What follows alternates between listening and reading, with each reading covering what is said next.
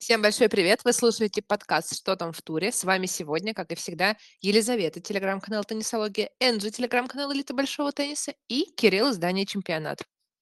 Всем привет! Всем большой привет!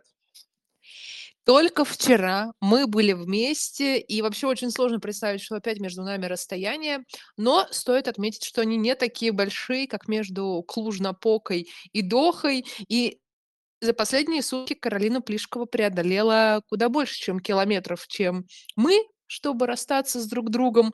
Поэтому давайте обсудим это ее перемещение, потому что ну никому не дает покоя, почему, какая срочность была Каролине лететь срочно из Клужа в Доху, зачем Даша Касаткина летела из Абу-Даби в Доху, хотя, конечно, там всего час 10. В общем, давайте, пожалуйста, проясним этот момент, прежде чем начнем обсуждать турнирные недели. Знаете, я вам так скажу, я когда вчера летела в самолете, а его задержали на час. И я думаю, а что если бы у Каролины Плишковой задержали самолет на час? Она бы не успела на свой матч. Или у нее бы там осталось еще меньше времени на поспать, на поесть и на тренировку. Поэтому мне кажется, что ей еще повезло, что она добралась. А уж то, что она выиграла, это же вообще что-то с чем-то немыслимое. Да, но из-за чего вообще складывается такая ситуация? В Клуже и в Абу-Даби финалы в воскресенье, а первый игровой день в Катаре тоже воскресенье. И поэтому что Даша, что Беатриса Хаддад Майя, которая в Абу-Даби играла в полуфинале и не успела восстановиться, свой матч первого круга тоже проиграла в Катаре, что Каролина, они играли и так во второй игровой день, просто он пришелся на понедельник, потому что финал в Катаре будет в субботу. Но, однако, все равно непонятно, почему их матчи нельзя было поставить на вечернюю сессию. Неужели, когда формируется расписание, оно формировалось примерно, когда были полуфиналы на других турнирах, можно было посмотреть, кто вот из девушек, ныне играющих в полуфиналах заявлен у нас, и оттянуть их выход на корт.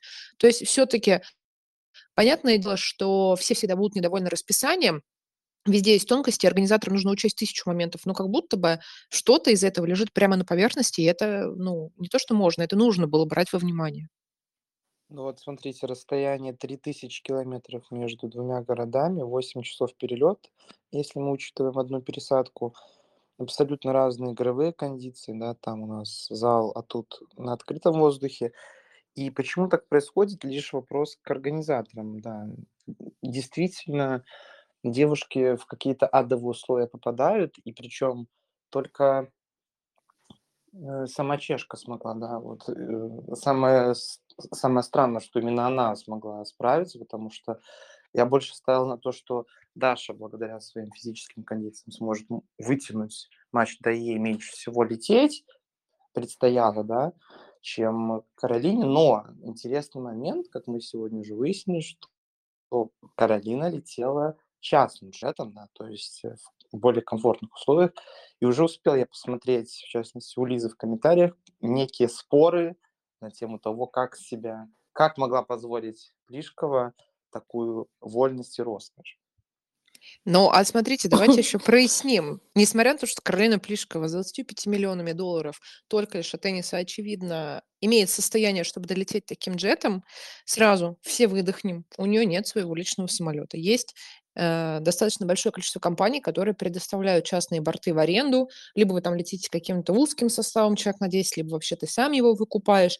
Во-первых, это значимо дешевле, чем владение самолетом полностью. Во-вторых, параллельно еще началось очень много обсуждений, в том числе на англоязычных ресурсах, о том, что значит она успела, как можно не успеть взять билет на частный джет. Но давайте не забывать, что все-таки не все нельзя купить за деньги, и если ты прилетаешь в аэропорт Стамбула, где у тебя пересадка, то нужно, чтобы у тебя банально была свободная взлетная полоса, точнее, посадочная в данном случае, чтобы аэропорт вообще был в кондициях тебя принять, потому что, опять же, за деньги ты не раскидаешь остальные самолеты, чтобы прилетели они на час позже. То есть очень много нюансов и очень много стресс-факторов. И от того, что в частном джете ты смог вытянуть ноги и поесть там лучше, да, чем на обычном самолете, это никак не преуменьшает заслуги Каролины, что она долетела и она восстановилась. Хотя, опять же, я матч не смотрела, но тоже в комментариях у меня писали, что там скорее больше вклад Анны Калинской в победу Каролины, но тут я судить не буду, потому что матча не смотрела, а делать выводы по игре, опираясь на чужие слова, я не хочу.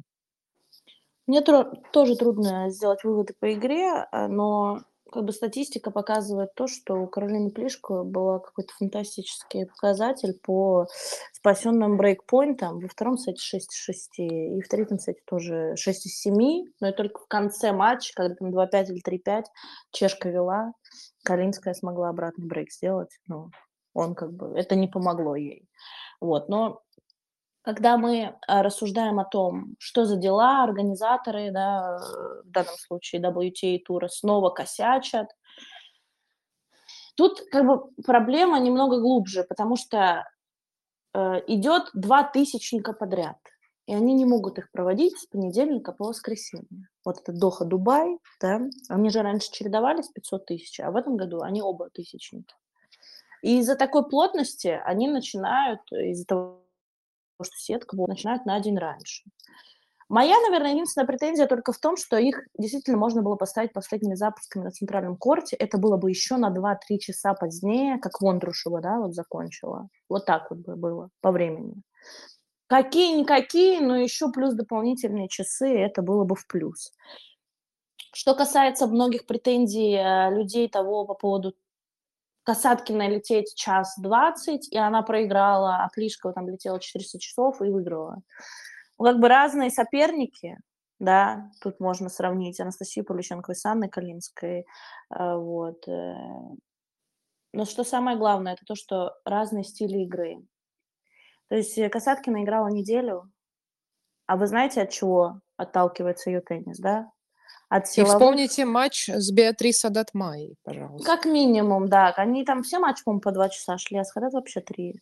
Вот, как бы это теннис на бег, на физику и как бы Каролина Плишкова. Какие главные аспекты в ее игре, да? Подача. Прямые ноги.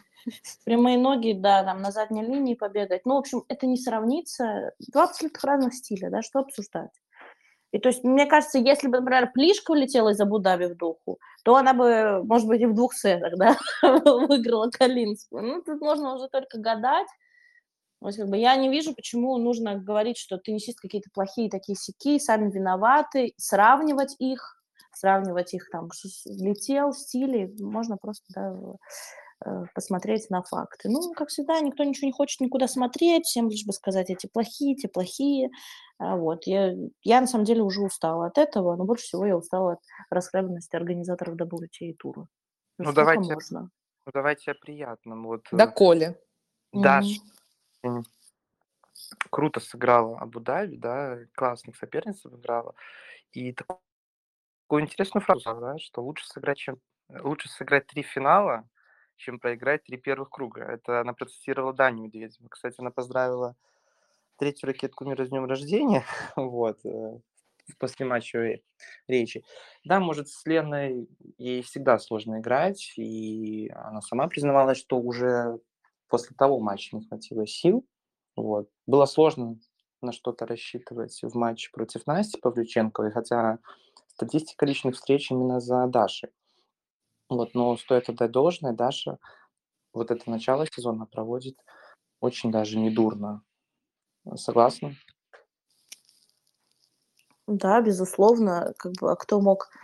Не то, что кто мог ожидать, да? Всегда трудно предположить, как теннисист начнет тот или иной сезон, покажет себя на шлемах или на турнирах повыше категории. Но вот сам факт, то, что турниры, да, играть, да, и то, что, например, та же Даша, да, или вот Лена Рыбакина, Алёна Остапенко показывают успешные результаты. Они же не просто так играют на этих турнирах, да, вот возвращаясь к претензии, да, людей, почему там так или не так, потому что они обязаны играть на этих турнирах. Вот сегодня выкатили рулбук, да, правила WTA тура. Очень странно, кстати, что они их выкатили там в середине февраля, когда ATP перед стартом сезона это сделал. Да. Это тоже отдельная смешная история. Впрочем, так, ничего нового. Да. Так вот, там сказано, если я не ошибаюсь, что теннисисты, которые попадают напрямую в основную сетку турнира, ну, то есть без квалов, там, кардов и прочего, они обязаны сыграть 6 турниров, пятисотников. И еще, по-моему, 6 или 7, сколько их там, 6 тысячников. Да, в общем, короче, у них 12-14 обязательных турниров. И не хочешь играть, да, вот, например, вот, да, я Даша Касаткина, да, я устала в Абу-Даби, я не хочу в Доху. Что мне делать? Я могу сняться. И если я не докажу, что у меня травма, да, что я снялась-то? Я заплачу штраф в $5000. Кто-то скажет, да это же копейки для нее. А с другой стороны, там, ты приедешь, можешь попытать свои силы в первом круге, да, и заработать еще с этого. Там много-мало, неважно. Ну и смотри, не стоит забывать еще то, что есть частные договоренности еще с турнирами, с рекламодателями, и это все вообще покоится за 7 печатями в колыбели договоренностей спортивных агентств, которые ведут теннисисты. И то есть не надо думать, что все так просто, что, ну, не хочешь, отдай пятак, хочешь, тогда там условно не жалуйся. Вот, наверное, тот случай, когда хочется сказать, не судите, если у вас нет полной картины. Правильно? Потому что очень много подводных камней, очень много нюансов. И, наверное, если бы все было бы на откуп только теннисистам, которые действительно устали, они бы сыграли бы там один турнир большого шлема, дошли до второй недели, заработали бы нормально денег очков, потом бы 3 недели отдыхали. Но есть обязательства, которые ты просто так не можешь нарушить. Либо потом, как бы в случае их нарушения, тебе надо доказывать, что ты не нарушил, прикладывать какие-то МРТ действительные, там, а навлекать на себя что-то по травме. Ну зачем, кому это надо? Просто, опять же, обращение к комментаторам, которые делают выводы и считают чужие деньги, где $5000 – это не деньги, а вообще все теннисисты несусветно богатые, летают на частных джетах и прочем, смотрите, пожалуйста, глубже. А если как-то оптика не настраивается на глубину, то тогда хотя бы не делайте поспешных выводов.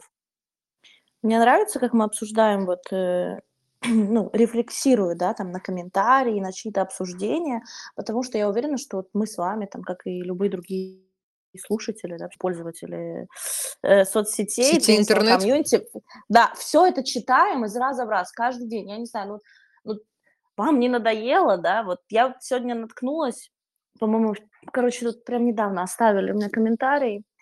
Ой, да за $35 000 любой там из топ-30, топ-50 скажите, она там это будет глотку рвать на корте вместо нее.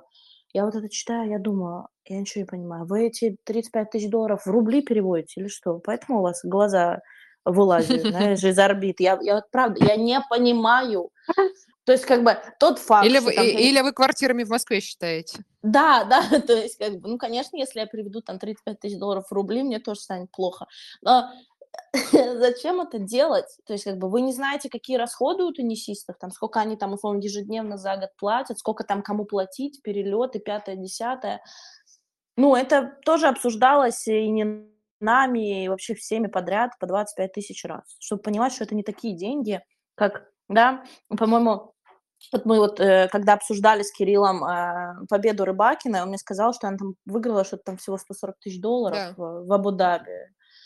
Ну, как бы, я тоже переведу в рубли, я тоже упаду в обморок. Ну, а на самом деле, что это такое, да? Ну, если мы возьмем в больших масштабах.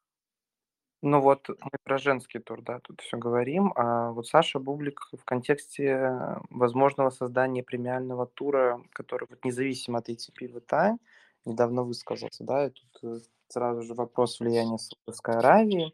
И представитель Казахстана такую интересную мысль выразил, что он за перемены, он за реформы, ему хватит, что он, ну, значит, в мужском туре тут на протяжении последних 15 лет одни и те же призовые, то, что вот там на 2% повышают, это как бы ни о чем, и почему теннисисты должны быть счастливы, получая на руки вот эти деньги, да, изменения нужны и срочно, и причем, опять, да, мы говорим про то, что изматывающий график, 11 месяцев без перерыва практически, да, тут могут некоторые сказать, ну вот, да, не Медведев там, пропускает там Роттердам, отдыхает после Австралии, вот, но все равно вот этот hard job должен оплачиваться. Причем, кстати, например, интересные цифры, вот можно я еще добавлю. Да. Ребекка Марино выиграла 100-тысячник в Мехико.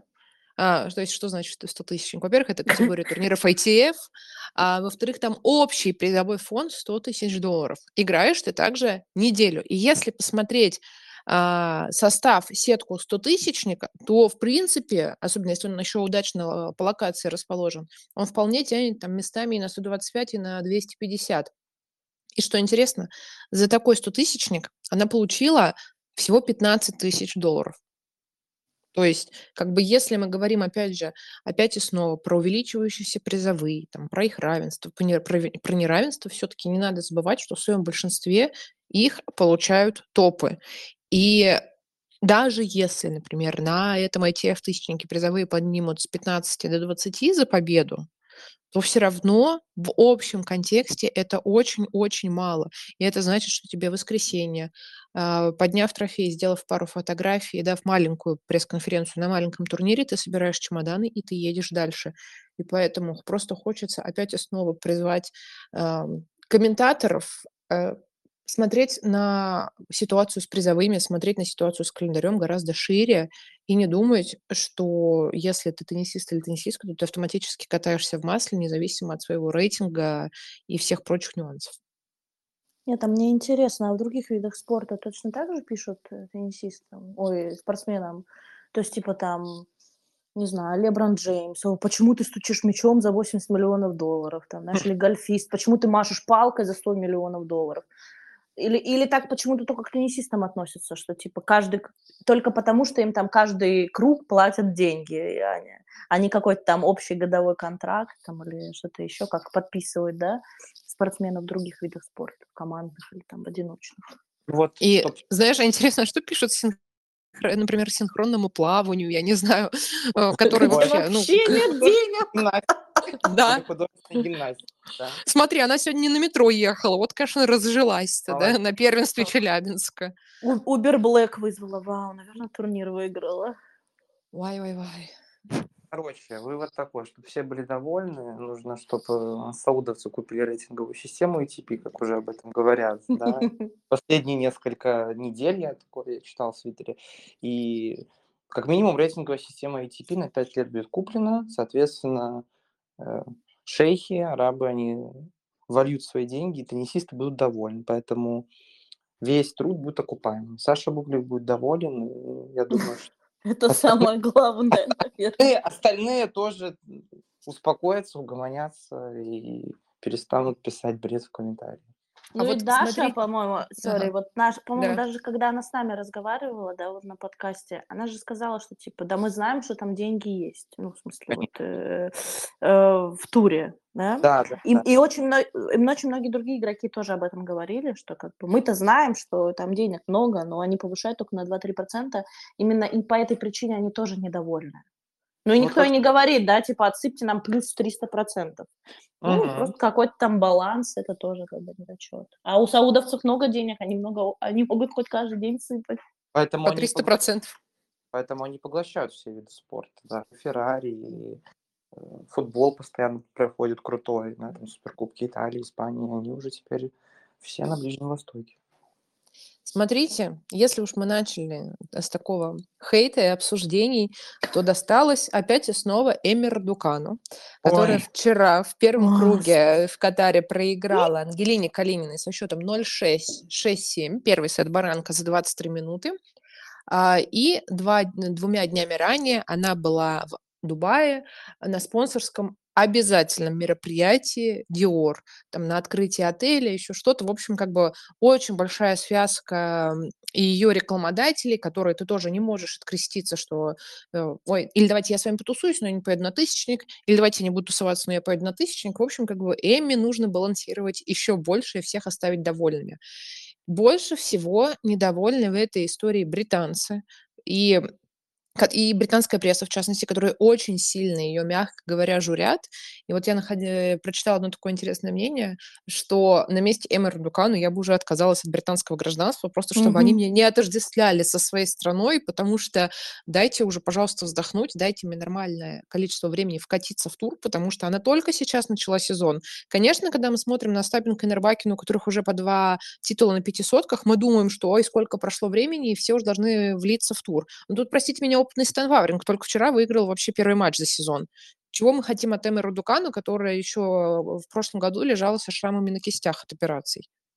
Ну, про Эму вообще можно много говорить, и сама она, комментируя поражение, сказала, что просто ей нужно еще время, ей нужна практика на тренировках, в каких-то соревновательных моментах, поэтому нужно просто распланировать этот календарь турниров, она хочет ждать, и вот опять эти мнения о том, что Эми нужны только какие-то спонсорские ивенты, мне, допустим, чуждо, это просто, на самом деле, чуждо мнение, и недавно тоже, вот, к слову о критике британской прессы, пожурили Энди Марре, который проводит откровенно ужасный сезон пока на данный момент, и вот тоже британская пресса включилась, выпустила целую статью на тему того, что, может, вообще сэру надо заканчивать карьеру. Британские журналисты не стесняются своих высказанных, и особый отклик это мнение не получило. А Энди Марре вчера пожурил Тейлор Свифт, которые очень много показывали на Супербоуле. Вот и закольцевался круг. А что, как он ее пожурил? Ничего не пожурил. Он пошутил о том, что Тейлор Свифт выиграл этот Супербоул. И, кстати, потом Борис Бейкер поддержал его, написал, что мой стиль чувства юмора, такой английский юмор. Хиллари Клинтон написала: поздравляю парня Тейлора Свифт. Просто Тейлор Свифт популярнее Трэвиса Келси, как минимум. Поэтому он уже не профессиональный спортсмен суперзвездный в США, а ее парень, а уже потом спортсмен. Но вот, возвращаясь к Эмиру Дукану, знаете, я наткнулась вчера, я уже не помню, Daily Mail или BBC, заголовок вот такой, статьи. Значит, Эмиру Дукану крупно провалилась через 48 часов после встречи с Наоми Кэмпбелл. Да, и там еще каких-то звезд перечисляли. Там были еще актрисы, там была встреча Dior, у них, не суть важно, то есть спонсорские обязательства, вот. Британская пресса, она любит создавать кумиров, неважно, это делают они или это создалось, потому что, спортсмен реально там что-то сделал, как, например, Эмиру Дукану, выиграв US Open, но если есть звезда, а особенно сейчас в Великобритании немножко проблемы с этим, потому что мало о ком можно писать, надо и красной строкой все, идет. Слышишь, и красной строкой идет новость, что наивысшая позиция Кэти Бултер новая в карьере, это 54. Да. То есть по факту сейчас Эмма только возвращается спустя год, там 234-я ракетка мира. Нужно, конечно, меньше уделять ей внимания. И мне нравится то, что она сама не жмется в интервью, она улыбаясь говорит: да у меня вообще ничего не получилось, ни слева, ни справа, ни сбоку, ни поперек. Днем ни разу не играла, спустя год. Там все светит, я там еле подстроилась. В общем, мне надо тренироваться, в Дубай не поеду, буду тренироваться, чтобы больше получать опыта. Вот. Ее все равно гасят и душат, и в новинку, не только комментаторам, но еще и прессе. Но у меня лично идеально параллель проводится, например, с Мирой Андреевой и российскими СМИ, что как только успех, нужно написать 400 тысяч статей. Давит ли это там на нее, не давит, это я там уже не знаю, но сам факт. В общем, мы обложились со всех сторон, 400 тысяч статей написали. Если она проиграла, мы напишем 400 тысяч статей о том, что она проиграла, и там еще какие-то вводы-выводы. А если, не дай бог, она проиграет 2 матча подряд или 3 матча подряд, я уже не представляю, что начнется. Но есть еще другая... Есть еще другая сторона. Как мне кажется, что я никогда не слышу о том, что в мужском туре говорится, что ему, кроме Стефана Циципаса, прости, Кирилл, в общем, только со Стефаносом я слышу, что он проигрывает, потому что ему мешает Пауло продулся. Понимаешь? Вот такое мнение. Во всех остальных спортсменах я ни разу не слышала того, что кому-то что-то мешает. Там. Отцовство, увлечение машинами, игры в баскетбол у Ника Кириса, да. Я слышу только постоянно в женском туре. Им помешало то, что она что-то сделала, снялась в журнале, сходила в ресторан, выложила сторис там с прогулки. И но будто... только Викинд мешает Касперу Руду. Ну, или так, да. А Андрею Рублеву выставочный турнир, но это все равно капля в море. Да, то есть как бы никогда никому не спрашивают, почему там это. Может, там Джоковичу он проиграл в Дубае, почему там в прошлом году, да, например, Данилу Медведеву, потому что он развлекался с детьми на пляже. Что-то я вот такого не слышу, это тоже очень странно. И вот лишь бы докопаться, это не только со стороны комментаторов, но также это делает и СМИ, неважно, это британское или любое другое. А сейчас, знаете, давайте еще подумаем, под каким давлением будет находиться Янник Синнер, который после своего триумфального Australian Open играет в Роттердаме. Будет начинать он турнир со встречи с Ботиком Ван де Заншульком, нашим другом без малого. Вот. Но здесь, конечно, все-таки, несмотря на домашнюю поддержку трибун для Ботика, я думаю, что Янник его пройдет. Но ведь какая разница, в какой начать момент размазывать игрока, который чуть-чуть оступился, особенно после громкого триумфа, и, упаси боже, Янник там проиграет в 1/4, в полуфинале. Либо даже он выиграет Роттердам и проиграет на следующей неделе. Я прям вот так и вижу, что все только ждут, чтобы начать клацать. И особенно еще всякие фан-базы о том, что его победа была случайной. И вообще вот после этого турнира он уже больше ни на что не годен. Вангую. Да, но тут уже мнение высказывает в том, что Даня Медведев сместится по итогам февраля третьей строчки, что я никогда гонит, вот. Но мнение о том, что бытует, конечно, такие мнения, что Янник – это игрок, который вот один только шлем. Однодневная победа, но это максимально глупо, учитывая, насколько уже, как долго, точнее, мы видим итальянца среди теневых фаворитов на шлемах, и он один из самых ярких представителей Next Gen Finals. Но постоянно это вот сравнение с Алькарасом. И вот многие хейтеры Янника сводятся к тому, что он больше ничего не выиграет. А вы знаете, кстати, обратите внимание, как людям всегда всего мало. То есть, например, Арина Родионова в 34 года впервые дебютирует в топ-100, и все. 100 – это вообще не достижение. Ей вообще уже там 34. Просто как вообще все кончено. Лучше, что с ней будет, 93-я строчка условно.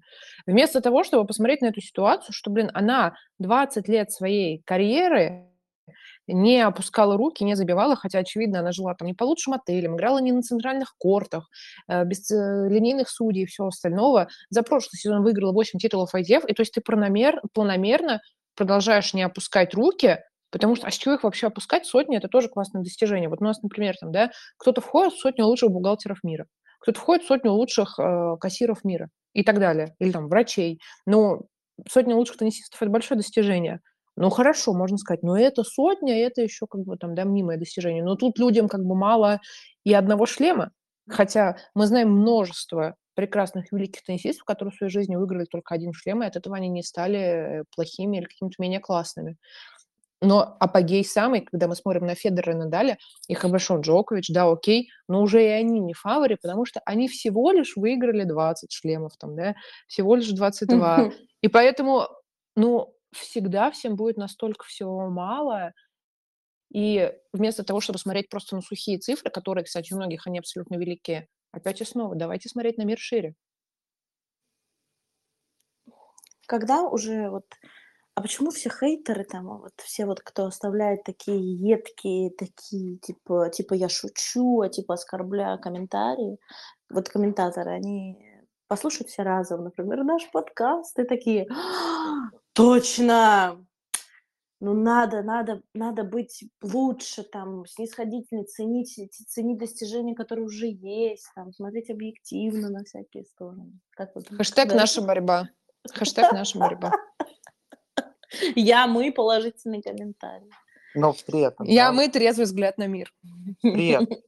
Вот про острые реакции уже раз мы тут начали сегодня. Да мы и не заканчиваем. Теннисная общественность очень яро реагирует на все.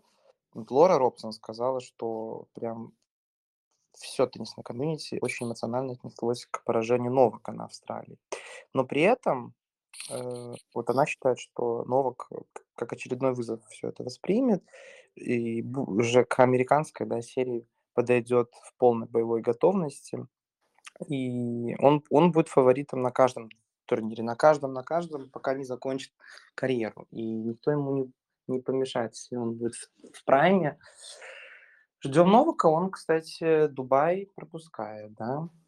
А, кстати, знаете, мне было бы честно, вот с глазу на глаз, интересно спросить Новака, не уменьшилась ли у него мотивация на сезон, потому что, во-первых, это Олимпийский год, и он же хотел собрать золотой карьерный шлем. То есть за год 4 турнира, плюс золото Олимпиады, и его отец Серджана очень много об этом говорил, что это прям вот будет вишенка на торте. А тут уже, получается, на старте сезона ты лишаешься права на календарный шлем еще и в год Олимпиады. А в любой другой ситуации, я думаю, он бы стал злее. Но вот вопрос сейчас, насколько его вот этот факт, что он не может поставить галочку напротив этого пункта, Новак все-таки достигатор. Я его вчера об этом спрашивала с глаз на глаз. Когда вы летели? Ох уж эти знаменитые интервью в самолете. В самолете. Те самые. Нет, я его спрашивала... Ой. Да. Когда ехали в аэропорт. Мне кажется, что весь этот год он просто выложит все силы, умрет на корте, но выиграет медаль. Скорее всего, золотую на Олимпиаде. Несмотря на то, что он говорил, да, моя цель, там, как у Штеффи Граф, да, все шлемы и золото. Вот, но ничего страшного, мне кажется, ничего страшного. Главное – это золото, потому что только его не хватает вот в этих статистиках, типа, а кто же лучше? Ну и так понятно, что Новак Джокович лучше во всем. Но все-таки медаль, и плюс это то, что для страны, а он как бы очень яро относится к всему тому, что связано с защитой там, сборной Сербии. Ну, так что мне кажется, что вот он главный фаворит на медаль, на золотую. А вот что будет на следующих шлемах, я без понятия. Ну, на Умблдоне, опять же, хочется сказать, у него нет соперников. Ну, в прошлом году Карлос Алькарас появился. Кто знает, что покажет Янник Синнер. На Ролан Гарос тоже хочется сказать. Ну, никто, да? А вот, так, да, там... я попрошу. Но Рафаэль Надаль забирает. Да? Как бы... То есть сложно, очень сложно. Мне кажется, от этого очень интересно, что наконец-таки у нас появились интриги, соперничество. И уже когда ты смотришь на сетку, где, я напоминаю, да, что, или, например, на рейтинг ATP, где первые 4 места отделяет, по-моему, там 1500, да, очков, ты смотришь такой, вау, ну неужели? Кто же победит, я понятия не имею. Давайте смотреть. И вот вы все дружно смотрите, ждете там сенсации. Ну вот, кстати, сейчас, естественно, всех игроков начинают пичкать вопросами про Олимпиаду, подогревают этот интерес всю той же общественности. У нас сегодня это слово дня, как у Арины атмосфера. И суппорт у нас это общественность сегодня. Так вот.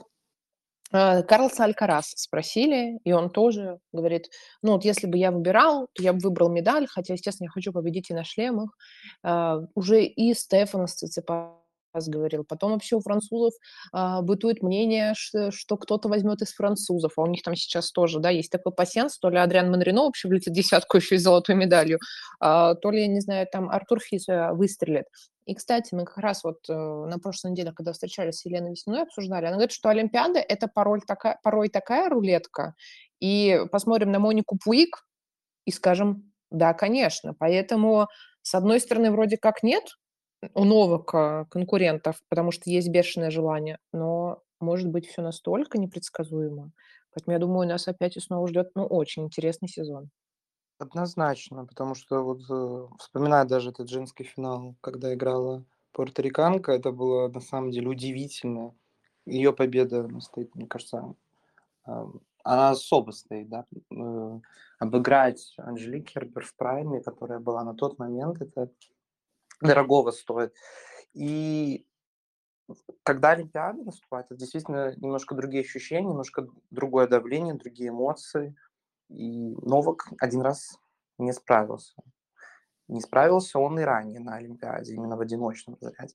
Но мне кажется, что вот этот его перенастрой, какие-то его амбиции, что вот, ну, вот этого не хватает, поможет перезарядиться ему. И вот в Париже почему бы и нет, почему бы этот гештальт не закрыть.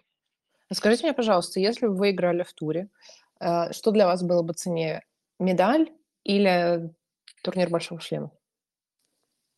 Наверное, шлем. Шлем, наверное, да. Same. Ну и вопрос, который задавали к Стефану Циципасу. Шлем или первая строчка? Шлем. Да, все. Ну, делим. Я беру Ролан Гарос, вы там между собой решаете. Я Умблдон заберу, ребят. Я тоже Ролан Гарос. Ну мы же мальчик, девочка, мы, в принципе, можем разойтись по-разному. Нет, знаете, вот многим теннисистам, точнее, теннисисты, наоборот, говорят о том, что для них очень важна Олимпиада. Несмотря на то, что она не дает очков, не дает нам никаких бонусов по факту, да, ну, кроме там призовых, если да, там за медали. Это уже такая отдельная история. Но и они все равно, большинство из них яростно сражаются как бы на этих соревнованиях, а чё бы нет, да? Ну, я редко вот слушаю какие-то... По-моему, Тейлор Фриц недавно сказал, да, что ой, Олимпиада, что-то не то, измените формат, типа дайте очков. Но, может быть, не знаю, может быть, сборная США перенасытилась титулами. Хотя я не помню, когда бы они последний раз там медальки забирали. Ну, Кубок Дэвиса, да, опять же, да, в лохматых годах. Я даже не помню, выигрывали ли они его. Ну, Кубок Федерации брали. United Cup в прошлом году. Ну, вот United Cup, ну, как бы не сказать, просто откуда такое странное мнение, да, когда вот, например, мне просто интересно, от чего оно отталкивается, да, от чего оно формируется. Когда даже все топовые игроки, вот те же Big 3, да, все такие, вау, Олимпиада, грызем, берем. Вот мы там про британцев говорили, да, что нет как бы ярких звезд у них сейчас. Но при этом уже впервые с 1985 года у них, если брать и ATP представителей, и WTA, сразу 7 человек в топ-100. Ну, о чем-то да это, мне кажется, и говорит. Что это в женском? Сильно... Нет, ATP и WTA. О чем-то да это должно говорить. Сильная школа тенниса в любом случае. Тот же Кэмерон Нори. Почему бы ему не замахнуться на Олимпиаде? То есть, вот, мне кажется, такие игроки могут выстрелить, вот, особенно если брать Британию в мужском туре. Я как-то больше на французов ставлю ставку, потому что они дома. Вот это вот, как мы знаем, да, что на домашних шлемах вот австралийцы, французы, да, там британцы, американцы, они вот прорывные из-за атмосферы, из-за какого-то самоощущения. Вот, также мне кажется, что мы много французов увидим, но, опять же, там же, по-моему, какой-то другой посев по сетке. Ну, типа не по рейтингу, а как-то иначе. Но я могу ошибаться, но, в общем... Ну, мы изучим это ближе к июлю. Я к чему говорю, что я уверена, что там на старт турнира в двух сетках уже будет супер интересно. Но, опять же, остается вопрос открытым, допустят ли российских теннисистов хотя бы в одиночном разряде, потому что мы как понимаем, что в ATP, что в WTA, ну, конкуренция неимоверная, да, и именно наши теннисисты, они тоже очень-очень сильны. Да, и пока итогового решения нет, и напомним, что Даша Касаткина тоже в недавнем нашем разговоре признавалась, что еще все ждут решения. Ничего пока не известно. Ну что, у нас, наверное, я думаю, можно уже заканчивать сегодняшний выпуск. Заглянули мы даже до июля в Олимпиаду. Пока чуть ближе будем присматривать за тем, что происходит в Катаре и в Роттердаме прежде всего. Обсудим на следующей неделе победителей. Ну и сыграем в наш любимый блиц. Кто выиграет тут и там? Давай. Ну, отвечай. Давай, Катар. Игорь Швён. Так. Которая отдавала не больше 3 геймов, да, за последние годы в каждом матче. Да, там просто покрытие, как на Ролан Гарос, поэтому. Роттердам. Янник Синнер. Записали. Кирилл. Катар. Ну, я буду солидарен. Янник Синнер. По всем параграфам? По всем параметрам, параграфам. Поэтому, да, Янник Синнер и Игорь Швенток. А ты? Ну, а я примкну к этой группировке. Поблагодарю вас за выпуск, за эфир, всех наших слушателей. И услышимся уже совсем скоро. Нас ждут впереди крупные турниры, поэтому мы не будем уходить на каникулы. До скорых новых встреч и прослушиваний. Всем пока. Пока. Пока-пока.